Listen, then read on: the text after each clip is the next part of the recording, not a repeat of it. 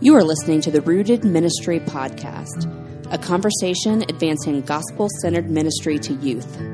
For more information about Rooted, visit our website at www.rootedministry.com.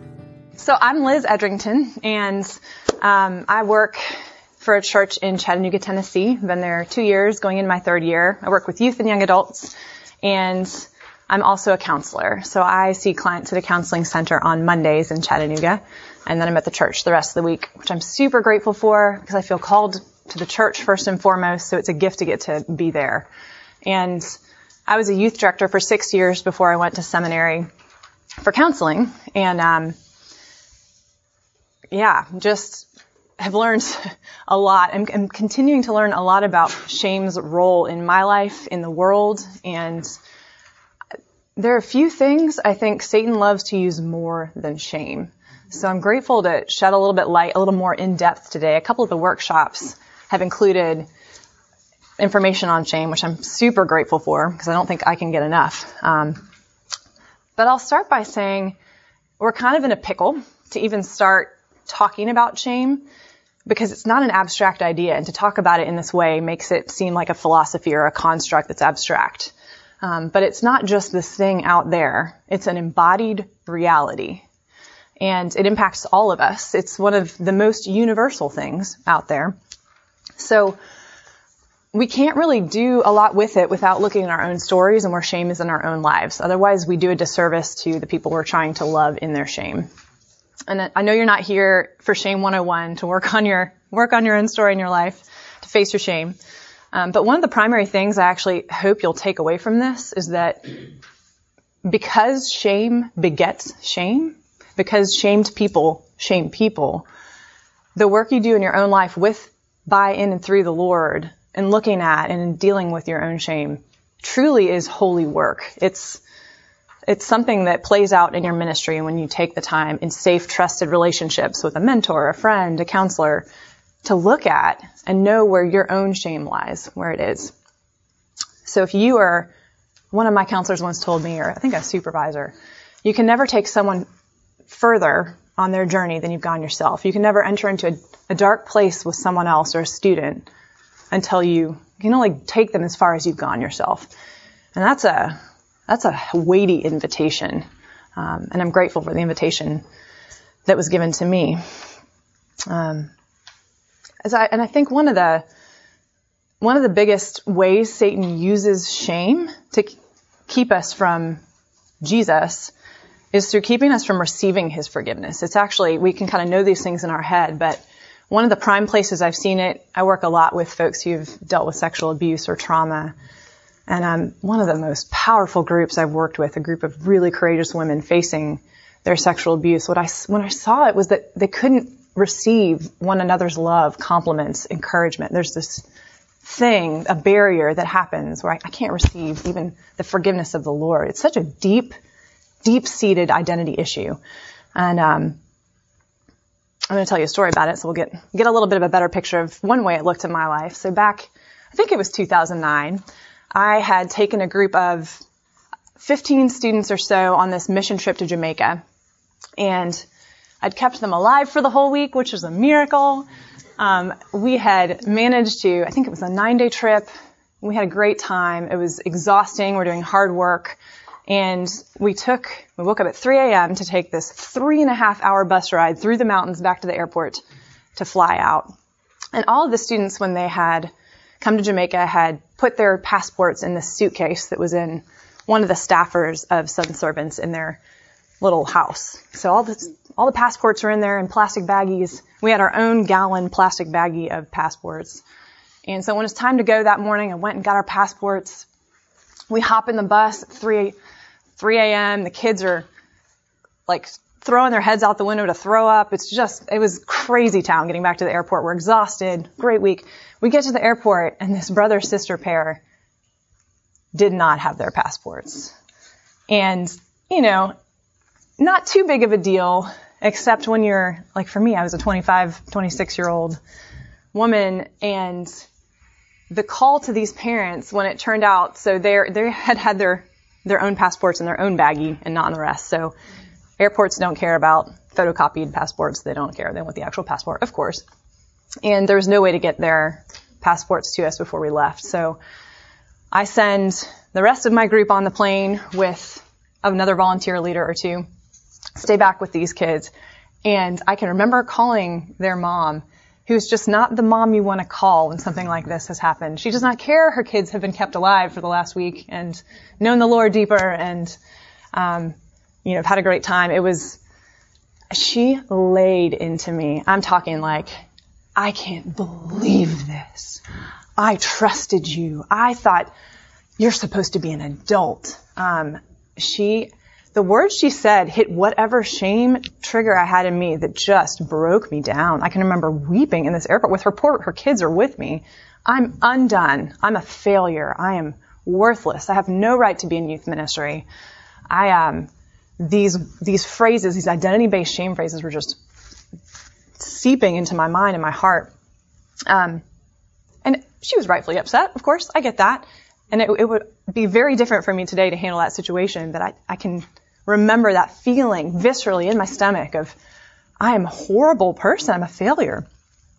So that is, that's a picture of it from my life. We're going to use that to kind of keep, keep moving here.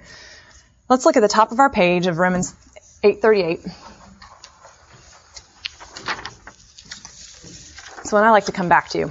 For I am convinced that neither death nor life, neither angels nor demons, neither the present nor the future, nor any powers, height nor depth, nor anything in all creation, and I've added, including shame, will be able to separate us from the love of God that it is in Christ Jesus our Lord.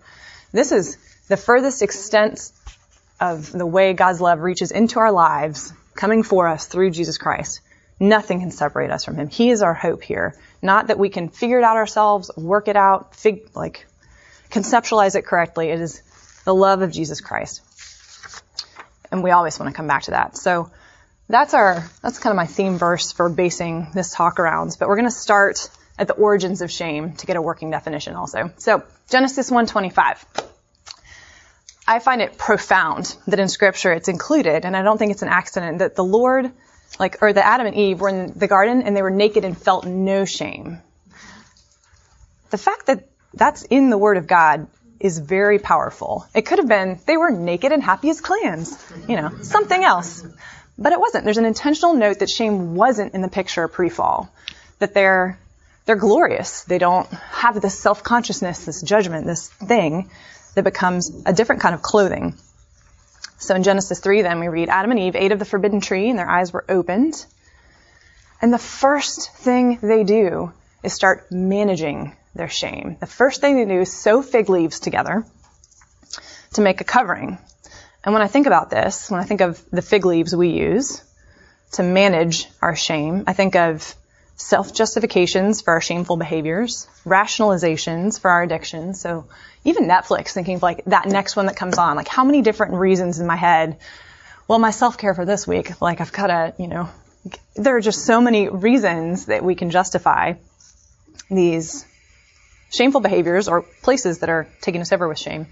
So Adam and Eve do their best to manage their shame, to make themselves feel better, right? They're actually not dealing with it. They're just putting fig leaves over themselves. And then when they hear the Lord walking through the garden, they hide. So thinking managing and hiding. These are big themes in thinking about shame. When invited to exposure and confession, so if you're sitting with a student and you know something has happened, maybe there's something sexual going on in their lives that is not of the Lord, it's not good, and you know, you all, I'm sure so many of you felt this tension. Like, how do we, how do we do this? Because when they're invited to exposure and confession, there's always, there's often denial, right? So we get to be invited to be incarnational presences of grace, like the Lord, with the Lord, through the Lord. But there's often denial. That's that hiding. It's almost, it is a garden reaction. It's this. We're used to managing and then we hide. And then in scripture, we see the Lord walking the cool of the day, strong, gentle, and I like to imagine Aslan. He just gives me a physical picture of a lion who's terrifying but good. The where are you? Where are you? That question. So the managing, the hiding, and then what's our role, even in starting with a student, if we've a safe, trusted relationship with them, we've built up connection. Where are you? This is huge for us as ministers, as parents. The first act of the Lord's interaction with Adam and Eve after they've disobeyed him, they've said, forget it, I'm doing things my own way, is where are you? And we know he's God. We know he has no question of where they are. This is primarily an engagement question. He's not actually trying to figure out where they are. It's, all right, where are you?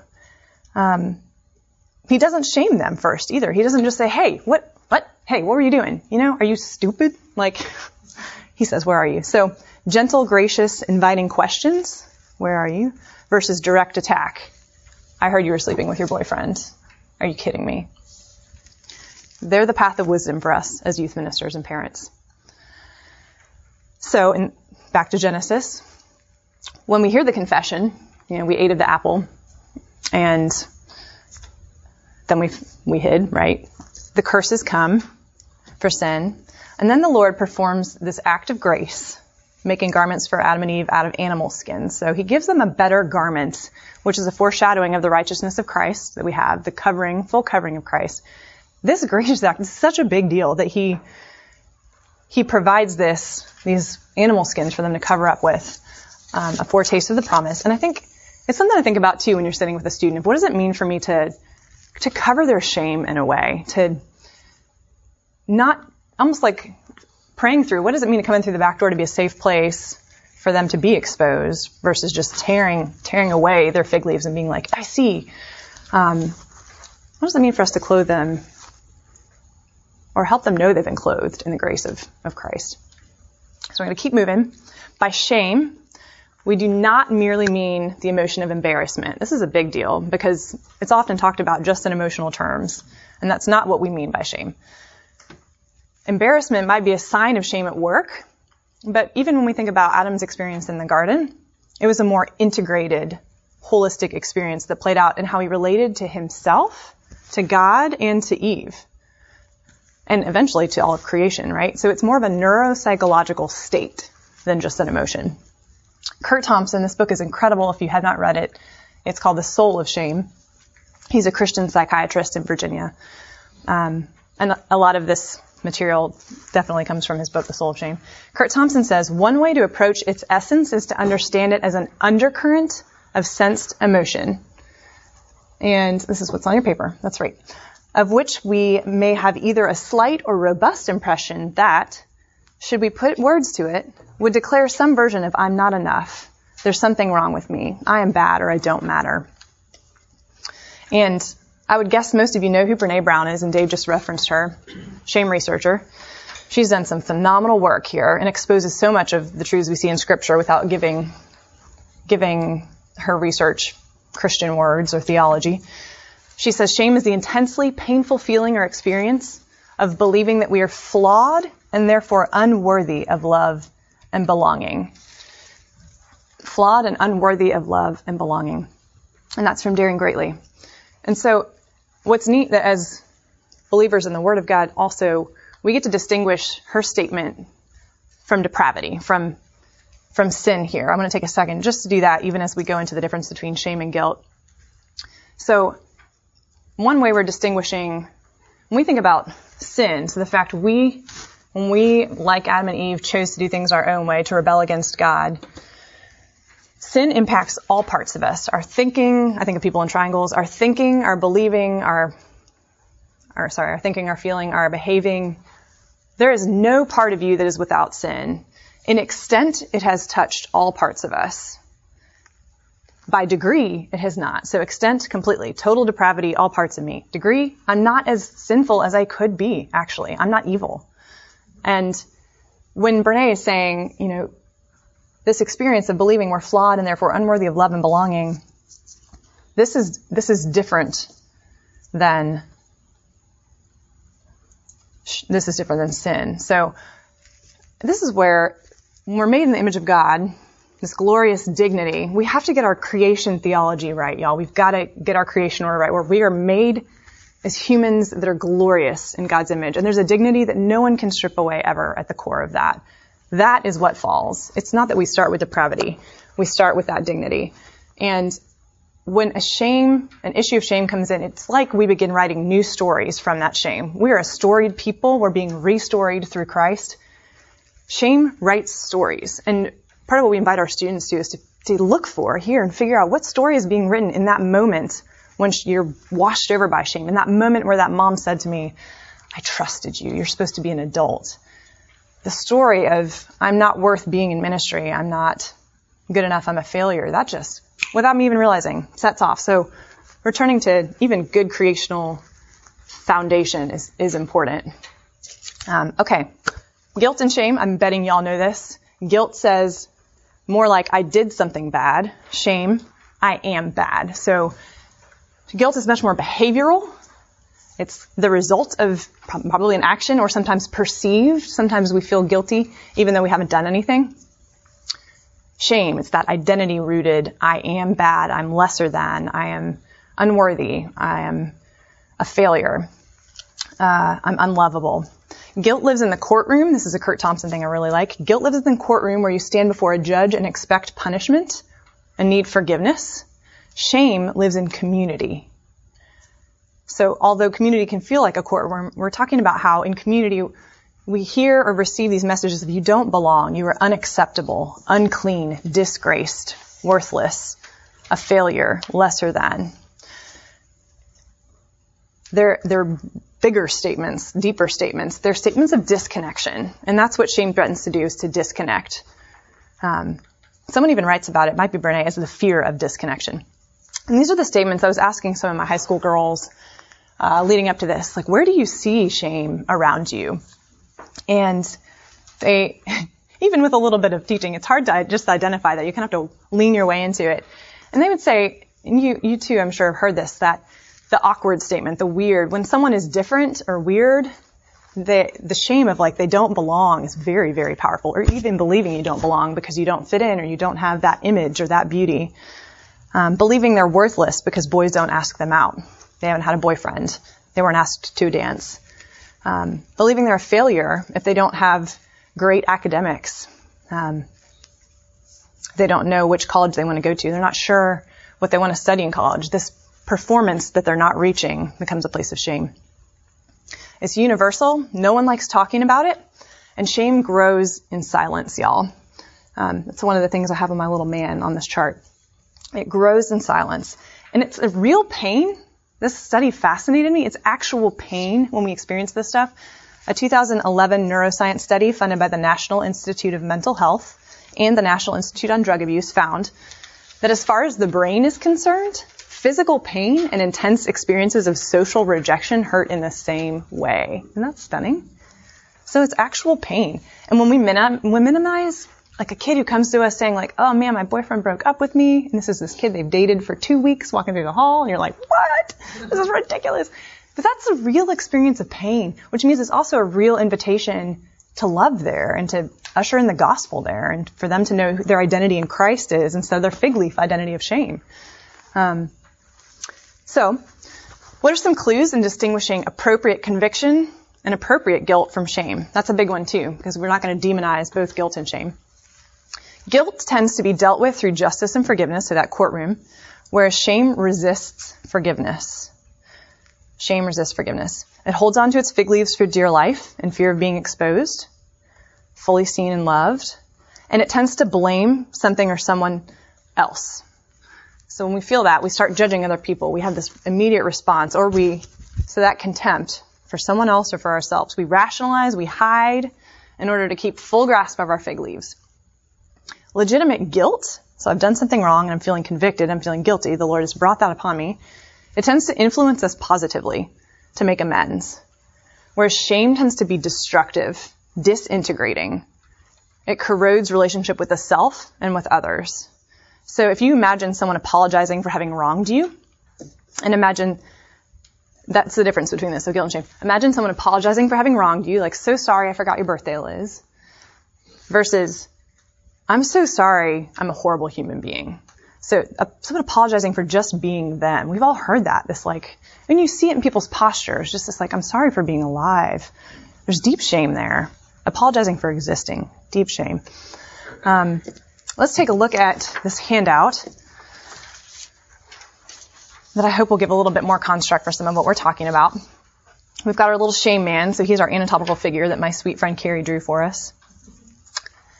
And in his head, you see, so shame's felt essence precedes language in our brain. And this is, this is a huge point I want to make. We cannot battle it well with cognitive rational truths. So when you have a kid that is steeped in shame and you pull out your Bible and just start reading scripture at them, you are potentially doing more damage because they are going to just grip those fig leaves for dear life. Shame is so much more all-encompassing than that. It's you can't even we can't just talk to it. How well does it do you to talk, talk yourself out of shame? Not great. Sometimes out of an emotional experience, but and I'll get to this um, at the bottom. But the only hope or movement through shame is through grief and sorrow and vulnerability. It really is not something you can think your way over around. That's why addiction is so potent because the work of going through it, of doing that grief work in community or with people, is hard. It's really hard. It's so worth it. It's where we're being stripped down and learning to bear our crosses, and it's where death happens that the Lord brings life from. But it is hard. It's hard work. So sometimes those cognitive rational truths, because our minds are broken too, perpetuate our shame. Two, it colors our story, how we view our very worth and belonging. This pointing to the eyes. Shame colors our world. Again, the stories we write that come out of it. At his mouth, we see it silences us and it grows in silence. The pointing finger that Dave just talked about really well, it contributes to us judging and shaming others. So we often shame other people out of where we have been shamed. The little container this guy's holding, the more we try to contain it, the more pressure we use, actually the more evasive it becomes. So if I go on by myself on an all out shame conquering battle, trying to like put it here, it's probably going to become worse also. It's going to become more evasive. It's going to eke out like a balloon when you push one side down. It's going to eke out into another place in my life. Um, Alice Chernock gave an incredible example of a tree, um, her shame tree, where you cut off one of the shame branches, another one's going to grow. So if we're not dealing with the roots, just keeps moving. The heart. Its power lies more in its emotional state than an identifiable facts. That's again when we come out of it when we come at it cognitively through truths this way, chances are we might even grow it because it's an emotional neuropsychological state. The hand, it's contagious. Um, this looks so many different ways. Um, and I experienced it last night. I'll just give that example. Um, I had this delightful guy. I was sitting, the most wonderful dinner last night, y'all. And, um, sitting with two delightful married guys and he'd asked me if I was married and in my story, I get washed over with this sense of shame of I'm not, I'm not married. There's something wrong with me. That's my, it's a part of my shame. And so I, I could tell it made him uncomfortable. And I spoke to that at some point, but even that, he felt like, oh, should I not have asked that? Is that a bad thing to ask? Kind of shame just ekes out in your response. I was thinking later, if I hadn't had that shame, what did I, what would I have said? Something the effect of like, nope, not yet, or like, can't wait for that, but it just ekes out. Um, so it's contagious. It likes to paralyze us, so that's at the feet. It is, it can be very isolating and paralyzing. Um, shame food, just two basics at the bottom of the page. Silence, isolation. This is all kind of stuff we know, but it can be really powerful to give words to. Telling ourselves we shouldn't be ashamed, y'all. Holy cow. Again, why you can't battle it by yourself. It's, uh, the Lord brings healing through relationship. Because immediately, even if you see it, you're like, well, I shouldn't be feeling that. Or have you had that happen when you're like, ah, oh, I just feel like I look terrible today, or whatever it is. Someone's like, oh, you shouldn't feel like that. How helpful is that? Super unhelpful. Doesn't actually deal with the roots. Um, rationalizing it, spiritualizing it, blaming others for it. All this tends to grow it.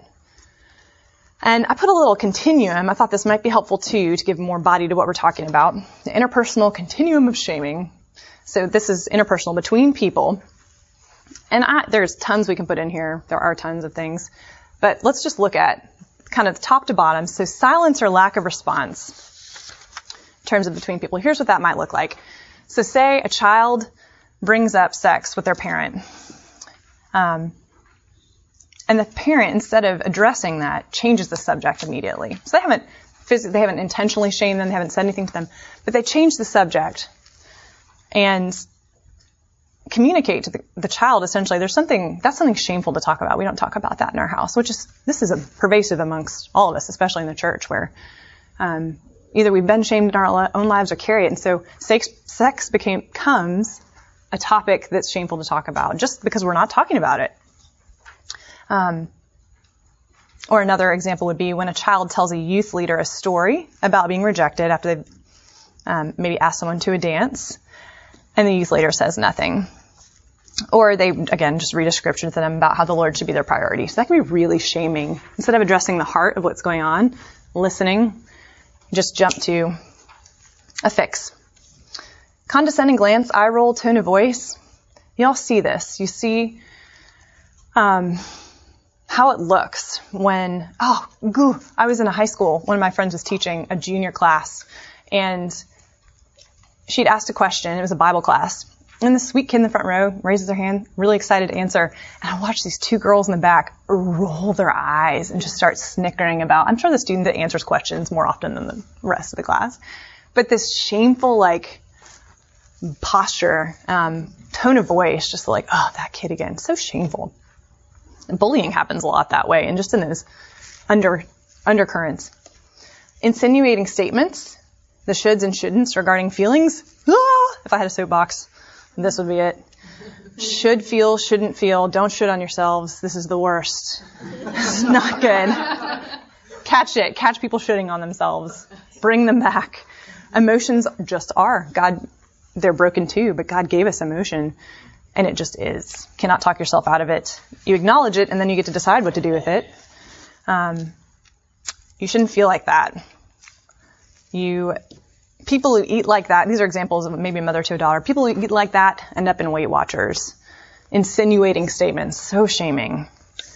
Um, or even a dad, even if it's a joke, I've, I've heard this, like a dad to a daughter, you're dressed like a prostitute. You're just like a whore. Um, that has a huge impact. That insinuates something horrible. You know, you are worthless. You are, you are shameful. You're disgusting direct statements would be kind of a more intense, the top of this continuum. Direct statements and actions. You don't belong in this family. You're worthless. I'm ashamed of you. No one will ever love you. There's something fundamentally wrong with you. Those are hard hitters. Hard, hard hitters.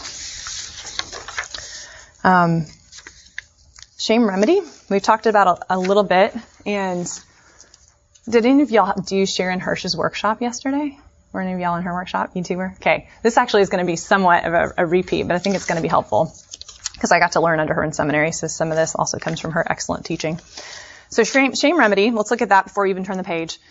Incarnation, cross, resurrection. This is, our hope is in the gospel of Jesus Christ. It's in a God who's reached out to us. It's not in us reaching out to Him. It is in what He has done, not in what we do empathy. This is Brene Brown's big thing, empathy. And to me, that's just another picture of the incarnation. This is where we meet people where they are. Um, we take a second to let our own emotion, imagining where they've been or a time in our lives, what that's been like. We connect with that so that we can offer them that similar reflection of their emotion, meet them where they are, put ourselves in their shoes. Vulnerability, sorrow, brokenness, grieving.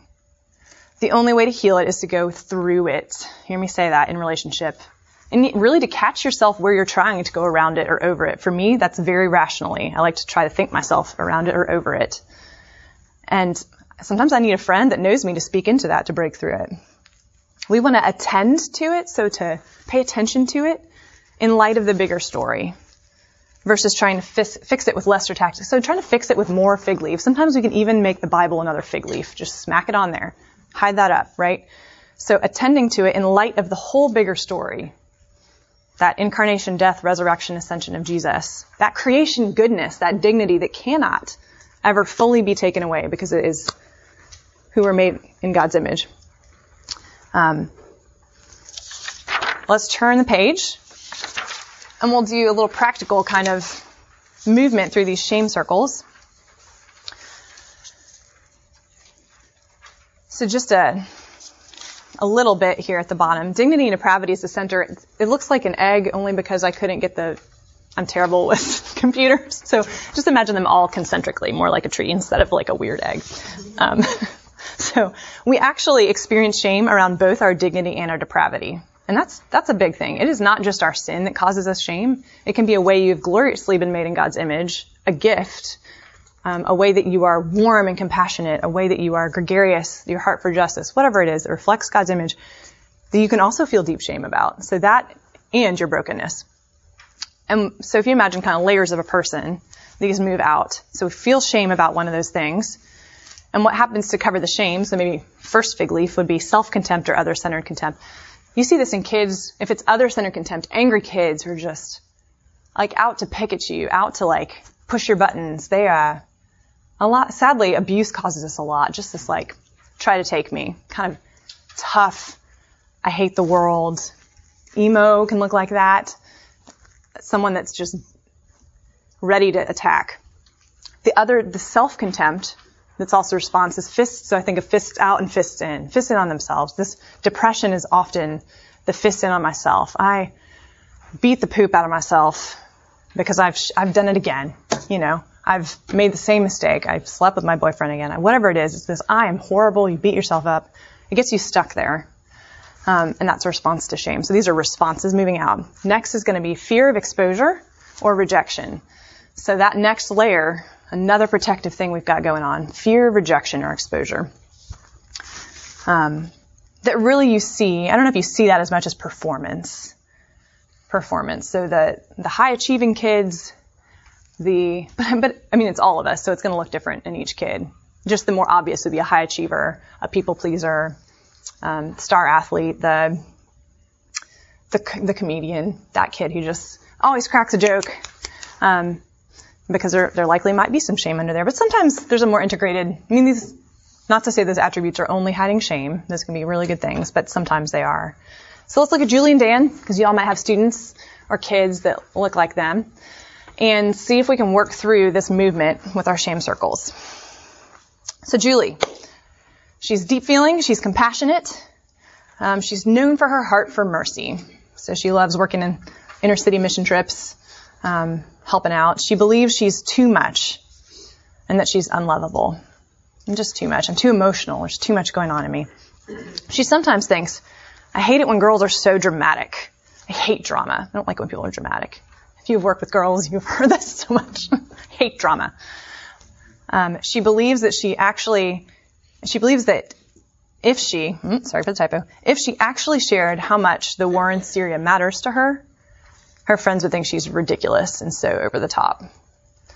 She's super high achieving. She's an A plus student who loves to debate and intellectualize. She's willing to share her mind with others, but not her heart. So where do you see her? Do you think that her shame is more focused around her dignity or her depravity here? What do you think? Yeah. Okay. So what's her dignity? Let's give it words. How do we see that she's made in the image of God in here? Uh huh. Compassionate. Yeah. Deep feeling. Merciful. Merciful. Awesome. Where do we see the shame words moving out? Too much. She's too much. Ridiculous. Ridiculous. Unlovable. Unlovable. Yes. And then what does she do with it? Is she an other other centered contempt or self contempt kind of person? Self-contempt. Self contempt. Yeah. People are going to think I'm ridiculous. Fear of rejection and exposure. Where do we see that? If Someone new. If my friends, She only shares what's on her mind, but not others. yeah, that's right. I'm, I'll give you this, but I can't show you who the Lord's actually made me to be and, and caring so deeply. Performance. That's pretty obvious. She's a super high achieving A plus student. Loves to debate and intellectualize. So that's where she hides. Her fig leaves are mainly in that. Dan. Addicted to pornography. It's our student here. Um, to using people for his own sexual pleasure. He feels so disgusted in himself. And he believes he's worthless. Can't believe this is still a part of my life, he thinks. He often finds himself thinking things like, I'm such a piece of crap. I hate myself for continuing to look at this stuff. Dan believes that if anyone knew about his issue with porn, if they really knew him, they would think he was the worst, a fraud. He's known as the comedian in his group of friends, and he always has a joke for any situation. So what's his shame centered around? depravity. Ooh, wait, what? Someone say both? I would love that answer. um, it could be both, because I think the way he's made to be deeply, intimately connected and known, so a glorious part of his sexuality has been, then there's depravity, but you can even argue, I think it's more depravity, but there's dignity before there's depravity. So his shame, we see in his disgust with himself. He believes he's worthless. How about self-contempt or other-centered contempt? Which one? Yeah, that's self-contempt, which is perpetuating of addiction. And then how about fear of rejection or exposure? Exposure. Mm-hmm. Yeah, probably both, but definitely exposure too, if anyone knew. And then how is he performing? Mm-hmm. Yep, comedian, always jokes. And the, the point of this is not, it's not a one-way movement. Like if I figure this out and get to where my kid's performing, I'm set. But it gives you a rhythm when you, kind of a way to understand the fig leaves and how we work and which, like when you see that kid that's just so shut down and angry, they're probably stuck. They're not even trying to perform. They're just angry, right? So they're stuck there. And you meet them there. You meet them in the anger. You don't try to meet them where they're not. Um, I like this. I was thinking about trying to distinguish shilt, shilt, guilt and shame in the garden, um, and what that would have maybe looked like. So bear with me. I'm not trying to rewrite scripture, but in the garden, if we imagine Adam and Eve, guilt would have said, "Yeah, I ate the apple and it wasn't right. Then I put on some leaves. Thanks for forgiving me for that, Jesus. And yes, please, I'll take that imputed righteousness." Right? Shame might say one of two things, thinking about that other centered contempt and the self contempt. Shame might say, lots of people eat apples, so of course I ate it. People have no self control. My fig leaves are just fine, thank you. They're serving their purpose perfectly. I don't need any help.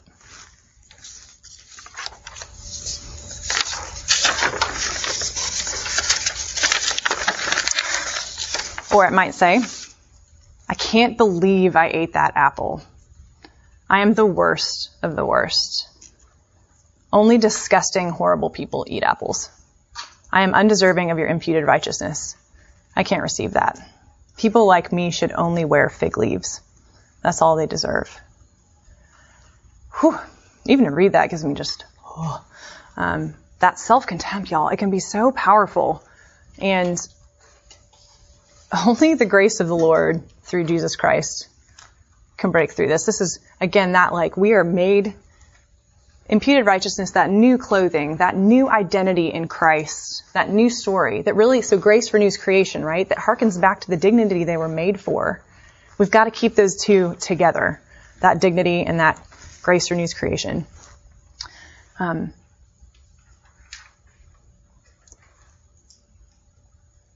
yeah, so I've given you a lot of the identity, identity of it, a lot of descriptors and details. And if I gave you a, this is how you fix it, I would not be teaching you about shame. Um, but if we looked back at scripture to see God made him who had no sin to be sin for us, so that in him we might become the righteousness of God, we'd get closer to it. To the story where Jesus, in a sense, becomes, he takes our shame on himself and dies for it, pays the penalty for it. And so that's that double, oh gosh, Julius Kim's talk, y'all. It's the double imputation. It's that he takes it on himself when that, the picture of it in the Old Testament, when he lays on that dead body and then receives life. Take your sin, I give you life. First Peter, he himself bore our sins in his body on the tree that we might die to sin and live to righteousness. By his wounds you have been healed. It's through the wounds. It's not around them or over them through his wounds. There's a real experience, I think, of entering into shame with people. It's the incredible honor of being a counselor when you get to, you're invited into a place that's been unknown or unshared. It feels holy. Um, this entering into their wound is such a, you know, if we, if we injured our arm and it was bleeding profusely, just to have, allow someone to come over and actually touch it and be very, very vulnerable. And in a sense, in the rebreaking, in the death that has to happen before life. That's what happens when we enter into shame with people. It's a real death. It's a real entering into a tender place. Even if they're fighting you, right? Like, underneath that is a tender place that needs grief. There's a wound there. There's something that has happened. And grieving is a process. That's not a once and done. I'm even thinking right now about a couple of girls I've had shame conversations uh, with in the last couple of weeks. And their initial conversations, they, I need to go back and continue to invite them to what, how it's impacting them to more vulnerability, grieving, sorrow. Um, not that they'll be undone all the time, but in a place to have a, a place to be facing that. And growing into their new clothes. Was that Scott Sauls? I think it was. That awesome. In Christ, we're glowing, we're growing into, you are fully clothed with the righteousness of Christ, and you're growing into that. Just like a kid growing into adult clothes. Uh, Hebrews is the last verse I had on here that I really loved in reference to this. Jesus, the founder and perfecter of our faith, who for the joy that was set before him endured the cross, despising the shame, and is seated at the right hand of the throne of God. He's our hope. The one who took it, the one who sees it disintegrate us, disconnect us, isolate us, the one who knows us there, the one who took that, it's that place that's on our mind and we think about our own lives and our shame because we all have it. Everyone has it. It's universal. That's where he meets you. That's where he loves you. Um, I'm going to pause there and let y'all have a chance to ask questions if you'd like. Um, yeah. So do you think shame can be subconscious, like they're not even aware? I think shame is almost always subconscious. Great question. So there's one girl she, that I have that is exuding a lot of the things that you, but I can tell she's not aware that she does this so often. Yeah. Because it comes off that way. Um, that she's just, it's so ingrained into her personality. Yeah, it becomes an identity thing, right? Yeah. Yeah. Also, which also there's a history of abuse in her family, traditional abuse. So I'm assuming that has to be that's a lot of the root cause uh, of it all. She'll have a lot to grieve one day. Yeah. And maybe So- now. But she's very stubborn and very. She's a very holier than thou type. Mm. That. But, Mm-hmm. but she also is the one that constantly beats herself up. Mm. If that makes sense. It's hard. Yeah. Um, early on, you, you uh, were talking about if uh, like if uh, if a kid comes to you with you know something to confess, um, how to to use gentle leading questions rather than kind of direct attack. Remember that? hmm Yep. I was wondering if I could get you to Tease that out. that and maybe talk more about that. Mhm. That's intriguing. Yeah. It's going to be so case to case. Um, and it's going to depend on your relationship with that student, right? So if they, if you know, say it's a kid that has a porn addiction struggle and he's slipped up again and he's coming to you, you you're working on this, you're kind of in the context of knowing that. He comes to you over, overwhelmed, might even be more guilt, but it's connected to a shame. And you get to be a place of absolution and of forgiveness for him. It could be you respond with the words of the Lord of like, let's remember you have been forgiven. Your sins are separated as far as the east is the west from you. Or if it's a new thing they're confessing, it might be that you, by meeting them with compassion and with your own vulnerability of, I've had struggles too. You don't even dive in yet. And I think you got to trust the Spirit's leading in your gut on that even. And it's messy. You'll make mistakes. I certainly do. Um, it's not cookie cutter, but definitely what, what is the first way to meet them with the grace of the Lord in love? Always first. And then also, what truth is there in this circumstance maybe to offer? Or maybe to withhold until another time? Yeah. I think that was helpful, like what you mm-hmm. said, but just like we can't even think through it logically, so they have to know Amen. our heart is there too, and like speaking to the heart. So I That's think right. that that was really helpful. That's right. Just kind of piecing that together. Mm-hmm. Yeah. And shame is a, even if you neurobiologically know it's operating out of your back brain, not your prefrontal cortex, so you're, you're trying to meet it at a place where it isn't even if you're mm-hmm. speaking that. Yeah.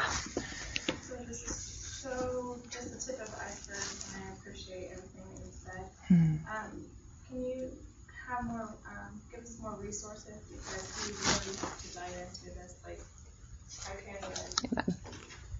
I need to know more. Yeah, girl. Me too. Uh, this book is great. Soul of Shame. Curt Thompson. Um, anything and everything written by Brene Brown is great. It's not I, especially Daring Greatly right now. It's a good one.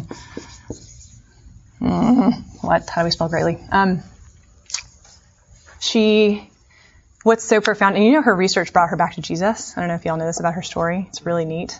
She discovered, in, as she did her own work in this research, that something needed to die for forgiveness to happen. It couldn't just, she couldn't muster it herself, and it brought her back to the Lord.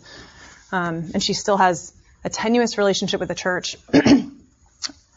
but when she talks about the fact we're worthy of love and belonging, that's the main, main basis her book comes back to. What's sad is that there's no basis for that if we're not talking about this story about Imago Dei. You're worthy of love and belonging because God made you in His image, and through the cross, He has brought you back into His family. Um, both of those are phenomenal. There's another one. Ooh, what is that one called? I think it's called Unashamed. She's an integrator. So Brene Brown's going to be more secular words. These two guys are talking in the context of theology. I think it's Heather Nelson. Heather Davis Nelson, maybe. That's a good one. um, and a place to start, if you have not watched, read, or listened to anything by Brene Brown, would just be YouTube, or not YouTube. She's got two TED Talks, one on shame, one on vulnerability. They're a great start. Watch them with your spouse. Um, and when you're working through what vulnerability actually means in your ministry and rebuilding trust in your lives, there's a new, like 20 minute clip of her and Oprah talking about trust building that's awesome. It is awesome. She uses an acronym BRAVING for what it means to build trust. And for someone, so in my past, I grew up with a father I did not trust. Um, he was having an affair for years that I didn't find out until after college. And so I learned later my gut was right there, but as a kid, it's so confusing. And so even building trust was never something I thought of. I just kind of didn't. So wasn't, I had no constructs for it, but that video will really help you think about what it means to build trust or rebuild trust. Um, yeah. Yeah, if you just Googled Brene Brown TED Talks, there are two. One on shame, one on vulnerability. I'd probably watch the first one she did first. Like, I think that was, I don't remember the year. There was one in 2012, and then one in like some years before that, I think. Maybe 2009. Yeah, they're very helpful. Very, very helpful. She's a Texas lady too. She's nice to read. yeah. Um, Liz, uh, I appreciate the dichotomy and the difference, the distinction between guilt and shame. Yeah. Um, could you speak to how to lead someone in repentance, Hmm. that is, which kindness to joy, without them veering off the cliff of shame? Ooh, yeah. Gosh. I think the invitation to repentance, For someone who is gripped by shame. yeah. Repent for the kingdom of God is near. I'm thinking about the different ways Jesus approaches people in the New Testament. So you've got the woman at the well who he meets with a conversation. You've got the woman that's about to be stoned, who's caught in adultery, where he takes he takes her shame physically. He kneels down. You think like all these men are ready to like stone her and hate her. He draws the whole focus by doing this super weird thing, getting down. That like almost to shift, give them a breath of fresh air to shift the focus on on their dignity, onto yourself, maybe even by your own story, by I don't know what it looks like. What a fantastic question. What does it mean to lead them into repentance? Know, out of kindness to joy. Yeah, And but he he doesn't uh, minimize their sin. Yeah. He says to you know, Absolutely. your, your you know, sin no more. yeah. But I know. And sometimes shame prevents repentance, right? That's what's so hard. Honestly, sometimes in your own story where you've you've known that shift, whatever got through to you, to tell a story Okay. can be very, very powerful. To invite that, Yeah. never to demand it, which is not what you're saying, but the invitation of like, come be whole, come remember your whole identity in Jesus. That like, it's such an invitation. It's so this and not that. Um, Yeah, How to walk alongside someone. Yeah. It's a foreign concept to them, but they always go in off the cliff. honestly, your redemptive response not to shame them when if if or when they shared something with you is so un, unlike their normal world that that is that's a piece of it. You're showing them grace. I'll echo the sentiment. Like for a couple of my boys that have um, the pornographies, you know, that's always the big one. Yeah. And sharing my story along with listening and knowing that in that first time talking to him, repentance doesn't need to come that first time. Hmm. It could one of them it took months uh, to really get out of that bubble because he was disgusted with himself as he as hmm. this habit and addiction was taking hold of him. So it took months until he was just ready. You know, I just want to give this all to God, and I don't, I don't want it anymore. Hmm. And I just, and he was on his knees crying, just crying out to God. But it took, it took months to get there. And hmm. sometimes, and other times I've had it where it's just taking a week. It was a hmm. whole mission trip. The whole week of the mission trip, we had conversations hmm. every single day. And by Friday, he was like, you know, I repent. So I think biggest thing is sharing, listening, and let God's timing work, not your own timing. Yeah. Yeah, truly, where you've known the grace of God in your life, in your own broken, in your own brokenness, is such a powerful place to be able to offer grace. Can't can't say that enough. Thank you. Yeah, thanks for that question. Yeah, I think um, in my own life, I'm not quite I'm trying to think where this fits, but with, there's a difference. There's a steps of confession. It has to happen before repentance, right? I think.